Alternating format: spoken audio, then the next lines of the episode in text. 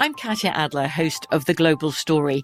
Over the last 25 years, I've covered conflicts in the Middle East, political and economic crises in Europe, drug cartels in Mexico. Now I'm covering the stories behind the news all over the world in conversation with those who break it. Join me Monday to Friday to find out what's happening, why, and what it all means. Follow the global story from the BBC wherever you listen to podcasts.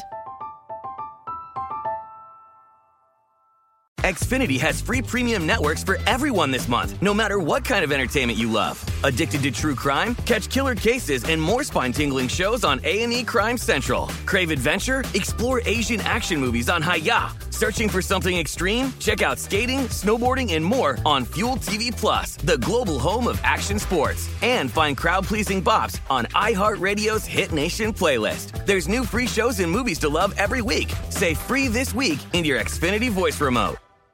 When you buy Kroger brand products, you feel like you're winning. That's because they offer proven quality at lower than low prices. In fact, we guarantee that you and your family will love how Kroger brand products taste, or you get your money back. So next time you're shopping for the family, look for delicious Kroger brand products because they'll make you all feel like you're winning. Shop now, in store, or online. Kroger, fresh for everyone. The best conversations I have with my colleagues are the ones that happen when no one is looking, when we're not 100% sure yet what to write. Hopefully, having conversations like this can help you figure out your own point of view. That's kind of our job as Washington Post opinions columnists. I'm Charles Lane, Deputy Opinion Editor.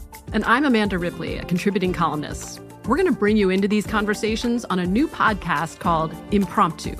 Follow Impromptu now, wherever you listen. Welcome to this day in history class from howstuffworks.com and from the desk of Stuff You Missed in History class. It's the show where we explore the past one day at a time with a quick look at what happened today in history. Hello and welcome to the podcast. I'm Tracy V. Wilson, and it's October 3rd. Italy invaded Ethiopia on this day in 1935. From the 1880s until about 1914, European powers had divided up most of the continent of Africa into colonial territories.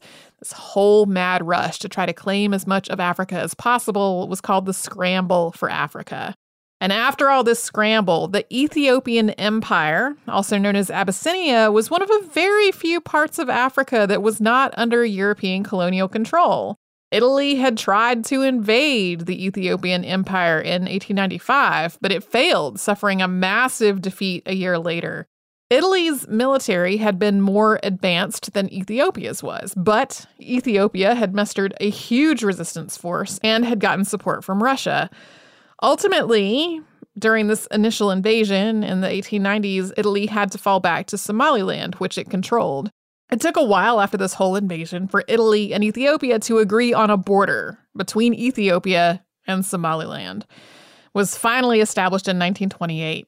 But then in 1934, Italy built a fort at the Walwal Oasis, which was unquestionably in Ethiopian territory. This fort housed a Somali force, which was serving under Italian command. It is not clear exactly what happened, but there was some kind of dispute between the Somali force that was garrisoned at the oasis and Ethiopian soldiers, and that happened in early December of 1924. Each side said that the other one made the initial attack. Benito Mussolini used this as justification to invade 10 months later. The invasion into Ethiopia came from multiple directions, and it combined Italian forces and forces drawn from their African colonies. The Italian army, as had been the case before, was better armed and better trained than the Ethiopian army, and it pressed toward the Ethiopian capital of Addis Ababa, which fell on May 5, 1936. Benito Mussolini proclaimed Victor Emmanuel III, who was king of Italy, to be the emperor of the Ethiopian Empire.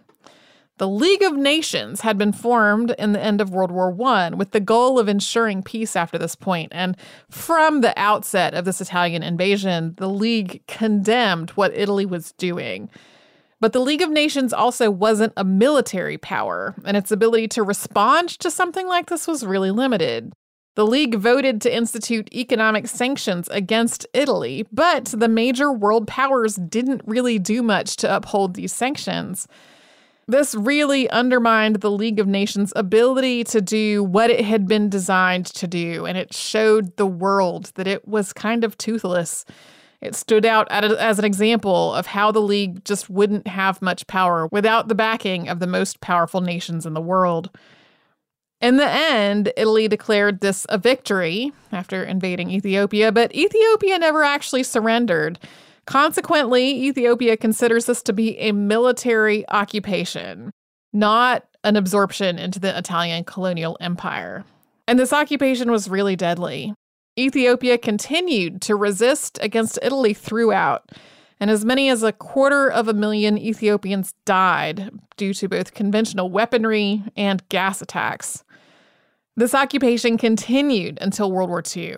Great Britain declared war on Italy in 1939, and on April 6, 1941, a combined British and Ethiopian force drove the Italians out of the capital and restored Ethiopia's last emperor, Haile Selassie, to power. You can learn more about Haile Selassie in the February 2nd, 2011 episode of Stuff You Missed in History class called The Last Emperor of Ethiopia.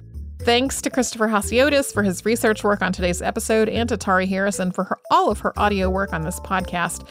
You can subscribe to This Day in History class on Apple Podcast, Google Podcast, and wherever else you get your podcasts. And you can tune in tomorrow for a famous way to travel.